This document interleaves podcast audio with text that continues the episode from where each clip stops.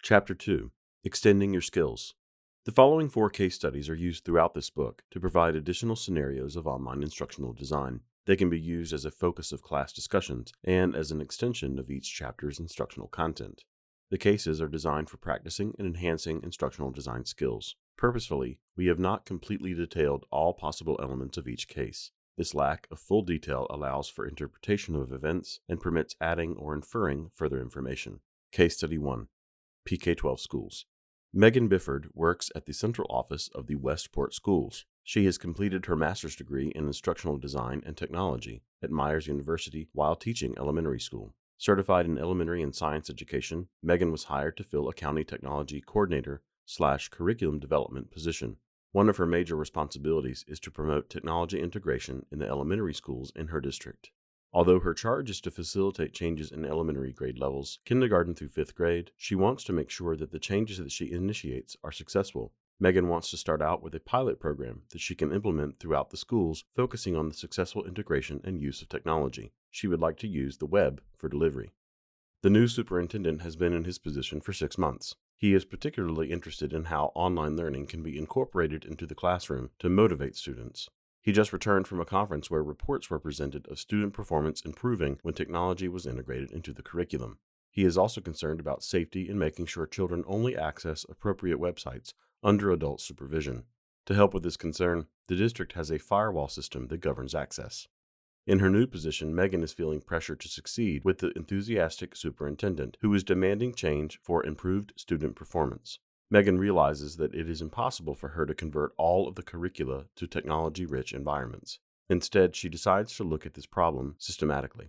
With the help of Cassie Angus, the school district's science education coordinator, Megan decides to start with the science curriculum for fifth grade. This decision was based on the results from the statewide standardized tests from the last two years, which found that fifth grade student scores were well below the norm in the area of science. On top of that, for the first time, science scores will be included in the overall school assessment grade in the next academic year. With the national, state, and direct emphasis on science, especially in developing inquiry based skills, as mandated by the national science standards and federal legislation, the pressure is on. One strategy that Megan is considering is a series of case based scenarios where students solve problems using actual data and a scientific method in an authentic learning environment. The case based scenarios will let students explore topics in a constructivist framework as they practice inquiry learning through. The cases will be designed using both online and offline activities. Students will work independently and in collaborative groups. Megan attends a school improvement and PTA meeting at one of the elementary schools and talks with several parents about the new planned curriculum enhancements.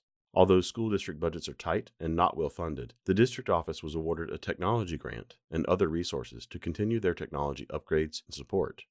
As she considers whether case based scenarios are an appropriate solution for improving performance, she will further investigate how technology and an online environment can be used effectively. Case Study 2 Business and Industry Homer Spotswood is responsible for developing and facilitating training for the Milton Manufacturing M2 Company Incorporated, an international manufacturing company. The CEO of M2, Mr. Ira Bud Cottrell, has mandated that the new training initiatives must focus on safety issues to comply with ISO 9000 standards and new OSHA regulations. Bud Cottrell also required that the training occur with minimal disruption to plant operations. Because the plant operates on a 24 7 schedule, training will have to be available around the clock. The administrative team expects that online delivery will allow employees to clock in and out of their normal duties to virtually attend this safety training. To meet government requirements, a portion of the proposed online training requires that plant employee teams complete the instruction at the same time to develop collaborative and cooperative safety skills, requiring only a moderate amount of face to face interactions. At the same time, some team members will need to remain at the job site for safety and security reasons. Plant operations have been computerized, with systems located throughout the plant. Additionally, there are a number of computers in the training rooms. Each employee break room has at least one computer available for communication and training. Following M2 company policy, advanced computer systems are housed and administered externally. Outsourcing permits the use of an LMS, if deemed to be appropriate for the training, to schedule and record employee progress as they complete the safety training. It is anticipated, based on administrative directives, that online activities, along with face to face training, will be the preferred solution. One of the main considerations that Bud Cottrell has stressed is that whatever system used, it must show who successfully completed the training, when, and to what level of performance each employee has attained. A new focus on performance at M2 has required that the training department show a positive return on investment, ROI. In addition, easily accessible reports are necessary should any OSHA inspector request them.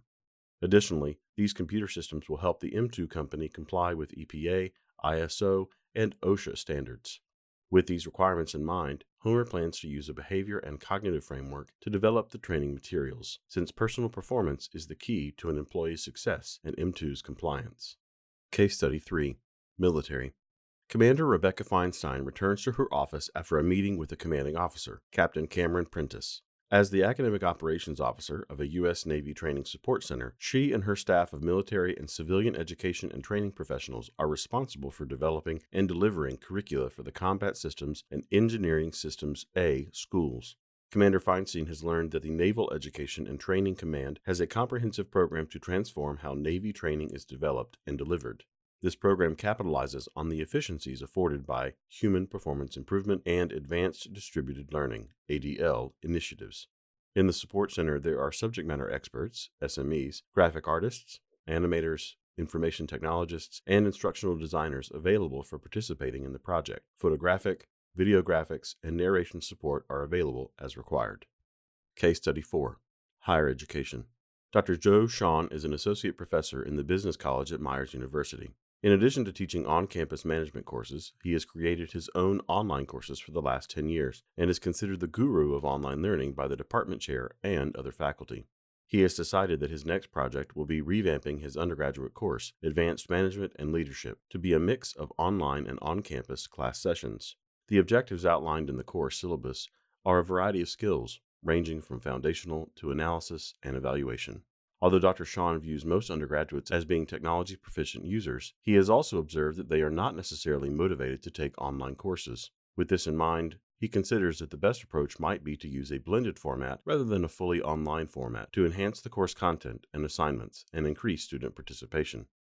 Additionally, after five years as an associate professor, he is beginning to think about promotion to full professor. Knowing the requirements for promotion, he wonders whether spending time producing another online course will help meet his goal.